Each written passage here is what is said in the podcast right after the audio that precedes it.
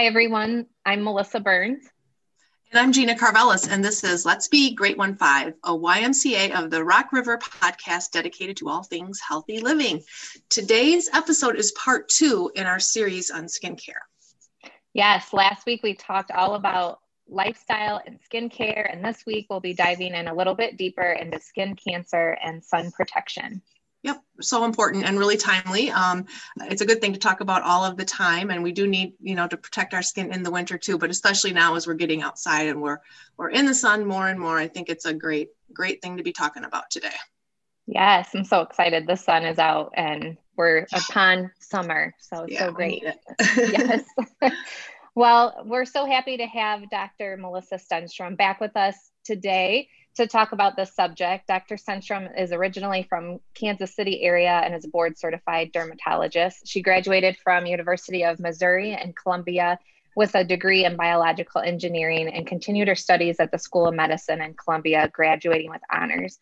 Upon graduation, she completed her transitional year internship at St. Joseph Hospital in Milwaukee, followed by a residency in dermatology at the University of Wisconsin Madison, where she served as chief resident during her final year.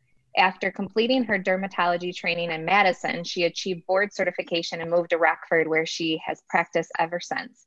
Dr. Stenstrom enjoys serving the community by participating in several free skin cancer screenings annually and also serves as an assistant clinical professor for University of Illinois Rockford and takes great pleasure in mentoring young physicians and medical students interested in dermatology. Dr. Stenstrom is a member of the American Academy of Dermatology and the American Society for Dermatologic, Dermatologic Surgeons. Goodness. Thank you for continuing our conversation about skincare today. Yeah, I'm happy to be here. Thanks for having me again. So yes, we're I'm I'm very happy. We've got warmer weather coming, and summer months are are here, quickly approaching, and so it's important to talk about skin um, cancer screenings and and regular sun protection, but really quickly, it's just as important in, in winter too, right? I mean, we should, you know, we don't want to neglect it or think that, oh, we're indoors in the summer t- or in the winter time and it's not as important. It's just as important. Am yeah. I right or wrong? Okay. Important in the winter time. And uh, I'm just as happy as the next guy with the sun coming out and enjoying some warmer weather. So it just becomes a little harder to avoid the sun during the summer months. And um, not that you need to avoid it, but just to, to do all of your normal activities a bit more smartly. Okay, great. And and we should be, you know, people should be having regular skin cancer screenings. Now, should they start that at a certain age or is it something you should be doing, you know, from adulthood on or what's the recommendation there? So the recommendation is that um, a kind of skin cancer related checkup should be about every three years for people aged 20 to 40 years, and then annually for people over 40. Um, it's not a strong guideline like say mammograms, but it's a strong mm-hmm. recommendation that people over 40 should probably have their skin checked either by their primary care doctor or a dermatologist once a year. Okay, great. And then sun protection it goes hand in hand with the skin cancer screenings. Just, just why is this so important? Why should we be thinking about these things? Yeah. So, unfortunately, skin cancer is the most common cancer in the United States, and it's on an alarming rise as well. Um, and melanoma, which accounts for only about 4% of skin cancer, is responsible for about 75% of skin cancer related deaths. Um, melanoma is one of those cancers that really doesn't have symptoms at early stages. It doesn't have pain. It doesn't usually itch at the beginning. It's not bleeding. So that strengthens the case for some visual detection. When you can identify it early, it's very treatable. Um, but unfortunately, when caught late, sometimes uh, it can um, be deadly. So knowing that um, inspection is really important and these skin cancer screenings are really important and then also just knowing that we have some ways to modify our risks. So there, it's, there are some modi- modifiable risk factors that can help to reduce one's overall risk of melanoma. Hmm, okay. That's interesting. So um, when we're talking about screenings in you know sun protection is there you know that what you're seeing at your clinic i mean is there a specific patient population that is at higher risk or you know really uh, should be focusing on sun protection and all ages. I guess that's kind of a lot of question all in one but you know really just you know is there a certain population and what ages and when should we start focusing on sun protection Yeah, I'd say the younger patients um, with no real significant risk factors, no strong family history of melanoma, they would typically be monitored by their primary care physician. So, a pediatrician might watch the moles on a child. Um, young people who just go see a primary care doctor or a gynecologist every few years or annually, they might be checking their moles. Um, people who would probably want to re- regularly see a dermatologist would include patients with really fair skin types, those uh, skin types that are a tendency to freckle or burn.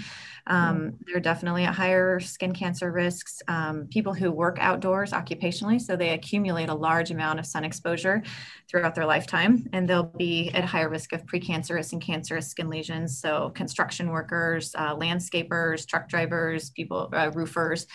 Mm-hmm. Um, those those kind of patient populations. And then um, some special patient populations. So people on immunosuppressive therapies transplant patients. Um, uh, let's see those those type of people are also are at much greater risk. So those would be people who probably should be in a dermatologist clinic having real thorough examinations. Um, other thing would be a significant amount of sunburns as a child or um, tanning bed use. So people who've mm-hmm. used the tanning bed regularly in their teenage years, even if they've stopped now. Um, unfortunately, we can't erase that risk. That is a risk factor that cannot be erased. And the mm. incidence of melanoma has risen drastically in um, females, especially uh, who use tanning beds. So, mm. yeah. Wow. I, I, thought of that often because um, I'm old enough that sunscreen almost didn't exist when I was a kid. Like all you saw was the people with the white zinc oxide on their nose sometimes. But we didn't, honestly, like I, we didn't have sunscreen. We had baby oil. That's what we put on. And, and then I was the opposite with my kids. Um, they were always coated, you know, their skin never saw the sun. And so that kind of leads me to my next question. I, I it's sort of two part because I've always heard that uh, in order to get your vitamin D, we all know you get that from the sun. But if you're covered in sunscreen, you, you're not going to get it. And so I've seen people who advocate for you know being out in the sun without any sunscreen at all not for a long time and not during peak time but for like 10 to 20 minutes to get that vitamin d. What what's what do you say about that well, you can also get vitamin D through your diet. So, generally, a dermatologist is going to probably recommend if you're low in vitamin D to supplement with 1,000 to 2,000 international units of vitamin D um, and have it rechecked because vitamin D deficiency leads to some other problems. So, it's important to, to try to monitor your vitamin D and make sure that's in that normal range. Um, but it doesn't necessarily have to be through sun. Okay. All right non-carcinogenic ways. okay, that's a good answer. Um, and I know there's some other aspects of sun protection. I, I, think, from what I've read, that have kind of become controversial in the last few years. Could you speak um, to that for us a little bit? Yeah. Um, well, first of all, it's it's irrefutable that sunscreen decreases sunburn risk, it decreases skin cancer and photo aging. So that is irrefutable and not a controversy. Um, but there are some other controversies. So one of the controversies is um, the concern for systemic absorption. So the, some of these chemical sunscreens, um, they've tested them and they found that there may be some. Uh, of these ingredients that can be systemically absorbed into the plasma mm-hmm. and those levels surpass the FDA safety threshold um, for some of them. But what they don't know is whether that causes any harm. So, finding it in the blood doesn't necessarily lead to any harm. So, they're doing more studies on this. The FDA is asking for more safety data um, to what extent the skin absorbs sunscreen and whether absorbing sunscreen actually has any effect on your skin or your body. Um, another thing is like the environmental standpoint. So, as of January 2021, some places, um, for instance, Hawaii, has banned the sales of sunscreens containing a few different ingredients that are chemical blockers, um, oxybenzone and octinoxate. So those were present in a lot of sunscreens and led to coral reef bleaching. And so, oh, okay. Those, yeah, so in those instances, some of these places have banned chemical sunscreens, uh, particularly mm-hmm. those ingredients. Um, you still can use a mineral based sunscreen in those areas. So they'll have very specific recommendations and guidelines on what you can use. Mm-hmm. so those are those are a couple of the big controversies. Okay, thank you. Yeah, I, I, I've heard a little bit about those things, so thank you for elaborating. Yeah. Yeah, we've seen so much too, just an increase in social media, just talking about sun protection. And, you know, is there something that is causing this increase of it being common or is it just because we're ready or getting prepared for summer? You know, is that yeah. like getting ready for Christmas? Well, um, I think social media, I've noticed it too. And uh, there's several factors at play. So, first of all, the fear factor um, skin cancer and melanoma victims. So, melanoma unfortunately can affect young people who have a lot of life left. And in those people, when um, if they had a melanoma, particularly that led to death, that is something that we want to bring awareness to that this could be um, detected early and treated very well. So um, that was that was probably the first thing. And then as the consumer demand boomed, there's um, an elegance and branding of sunscreen products that's improved and evolved. Um, so like beauty influencers have marketed sunscreen and its anti-aging capabilities. So knowing it prevents age spots and fine lines and wrinkles. And so the sunscreen really has kind of found its way to the foundation of most beauty routines, which um, I'm all for. That's good social media. Mm-hmm. Yeah, I, I, agree that it is, and um, it's funny because my daughter is is just at that age where you know social media is a huge part of her life. She's 19, and her skincare routine is like, my goodness, it's so good. She it, it, takes her a long time. You know, we can be in the bathroom together, and I'll be like, do do do done, and she's like, you know, doing all this and her oil and her so I just I always tell her, man, I wish I had done that from from your age on because I'd probably have really nice skin now. But um, I think this younger generation is really mindful of it, and I, we're going to see it in about 30 years when they're all walking around in their 50s looking like they're still in their 20s. So I, it's a good thing. I guess that's, that's there's some good and bad to social media, so we'll we'll call that We'll call that a win. One. Yeah, yeah. So, would you mind just giving us your top general product recommendations? Uh, sun protection is just like what we talked about last week. You know, there's so much out there, and I've heard about, you know, like what's the word helio something and uh, you know there's different spfs and there's it's overwhelming so what do we need to be doing when we're protecting our skin from the sun yeah well Sunscreen um, is definitely important, but some of these other things are even more important. So, um, trying to avoid really intense sun hours. So, between the times of about 10 a.m. to 3 p.m., if you can seek the shade during those times, that's going to be better. Sun protective clothing like wide brimmed hats, um, shirts that have sun protection built into them, those are really effective for people who have to work outdoors. Um, and then based on the controversies that we discussed, I usually recommend a mineral-based sunscreen. So right now, the mineral-based sunscreens, which are um, zinc oxide or titanium dioxide, those are generally recognized as safe and effective by the FDA. So most of the sunscreens that I recommend would be leaning towards a mineral-based um, sunscreen. They also call them physical blockers.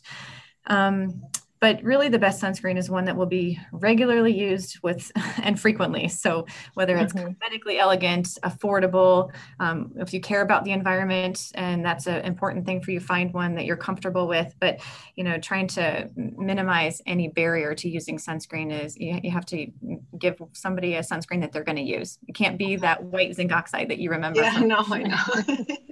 Um, they've micronized it now so it's much more elegant. Okay, so don't be that's good to know I wonder too, I think the spray stuff is so convenient because it's just easier to put on. But I also feel like when we use the spray stuff, we miss parts. So it, it, is it better to actually have a lotion that you're rubbing onto your skin so you're not missing anything, or do, is the spray okay?